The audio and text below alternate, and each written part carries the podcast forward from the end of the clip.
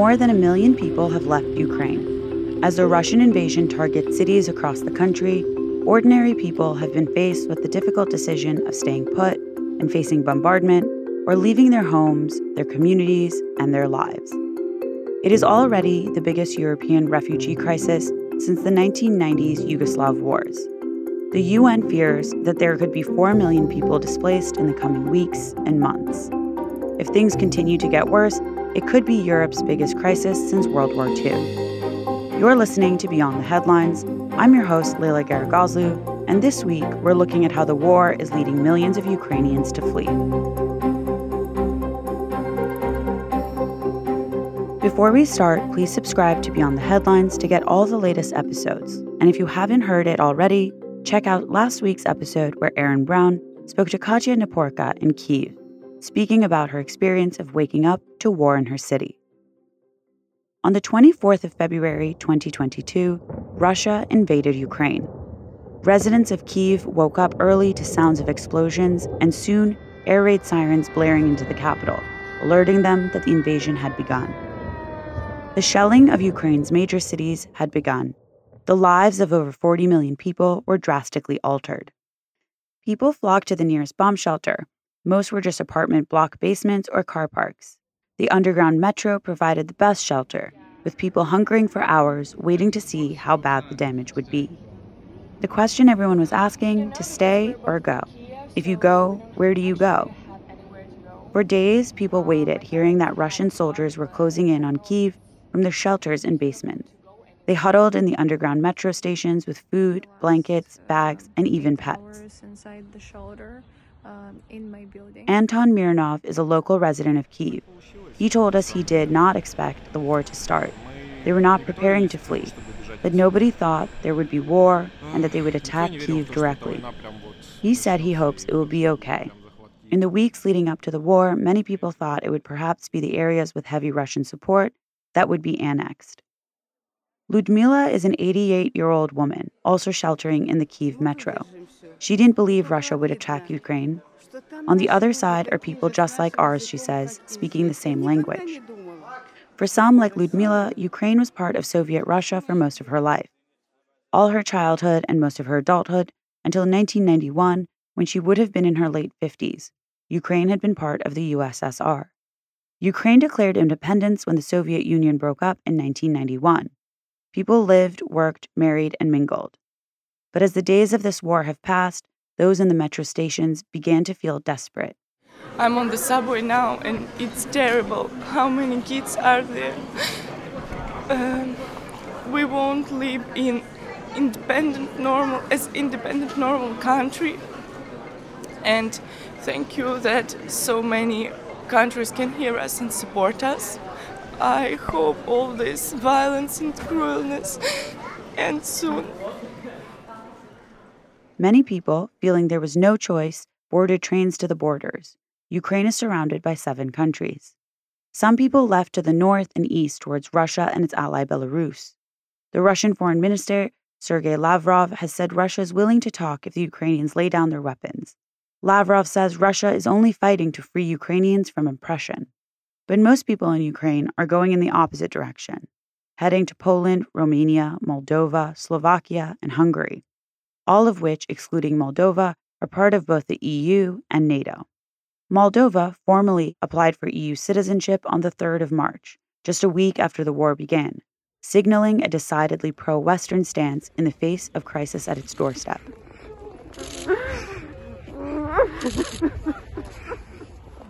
On the border, there are emotional scenes. One woman has come from Hungary to collect her children from a kind stranger who brought them over the border.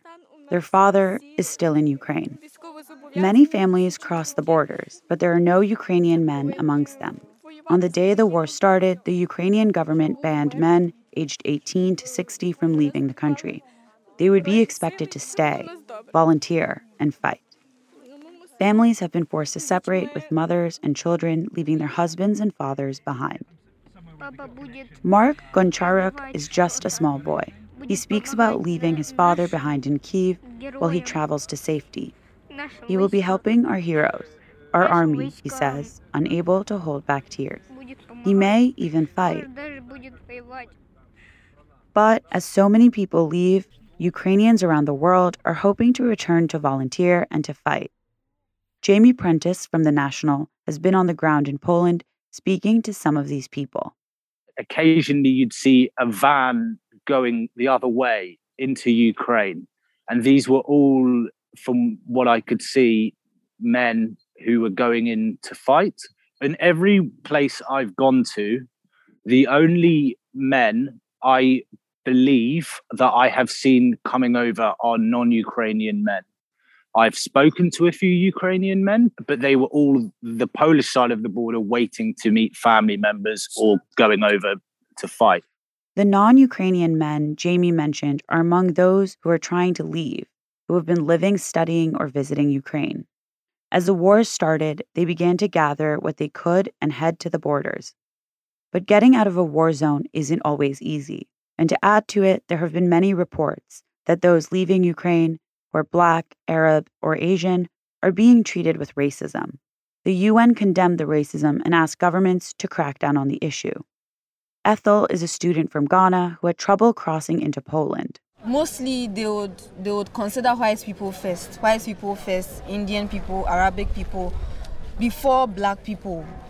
As long as you are Black, no one likes you. I remember they punched a certain Black guy, a policeman in Ukraine, punched a certain Black guy for nothing. Erin Brown, a reporter from The National, is in Romania covering the refugee crisis. She spoke to some of the people who had managed to cross the border there. Clinton was a student from Nigeria who came to the Romanian border after a bad experience on the Polish side. They don't allow us to go to Poland. Uh, we've seen people die. Poland border is very bad. I tried going to Poland. Oh, I told my family I'm going to Poland, but I couldn't. I couldn't go to Poland because it was so difficult. I waited under the under cold of minus four degrees for two days. We couldn't move. I, I told my friend, no option. We can see we can go to any country just to be safe. See, all my clothes are dirty. Emmanuel, another student from Ghana who crossed at the Romanian border, told Erin how queues into the country were divided by race. The security guard firing gunshots in the air, and we all have to move back. So we went to a place, I think one of the restaurants at the border. We slept there for a couple of hours. We came back, the situation was calm, and then we saw that all Blacks were just forming a line. So we also joined the line, and then uh, little by little we were made to enter.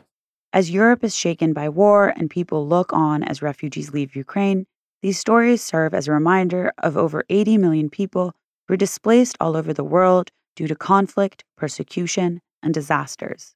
So as people flee Ukraine, one of the things giving them hope is President Zelensky. The comedian who once played president on T V has stepped up. He has twice refused to be evacuated from Ukraine. Jamie spoke to a woman on the Polish border who thinks this could make a difference. She said that, you know, her two children, a lot of their classmates and their parents were stuck in Kiev. And it was sort of getting to a stage where it's too dangerous to leave because the Russians had almost effectively surrounded the city. Something that she said, which is, you know, a general theme that you'll find, is that I spoke to her about President Zelensky. She hadn't voted for him when he'd run for president, but she was very impressed by him and his his behavior and his decisions and the way he spoke. And she said he helped inspire the army and, and people's morale, given everything that he was doing and saying. I have noticed people's anger is often directed particularly at President Putin. They see him almost as, as one country. In all this anguish, the biggest question for everyone is, how long will this last? And when can people return to their homes and reunite with their families? Although there is no way to tell, Jamie feels that sadly, there's a long way to go. One thing I would say is that this is just the start. The queues are still extremely long. On the Ukrainian side of the border, there's no sign that the fighting is going to be ending anytime soon. So this influx of refugees fleeing Russia's invasion of Ukraine, this is just the start. You've been listening to Beyond the Headlines. I've been your host, Leila Garagoslu. Thanks this week to all our contributors. This episode was produced by Arthur Edison, Aisha Khan, with reporting from Ukraine, Poland, Romania, by Chris York, Jamie Prentice, and Erin Brown.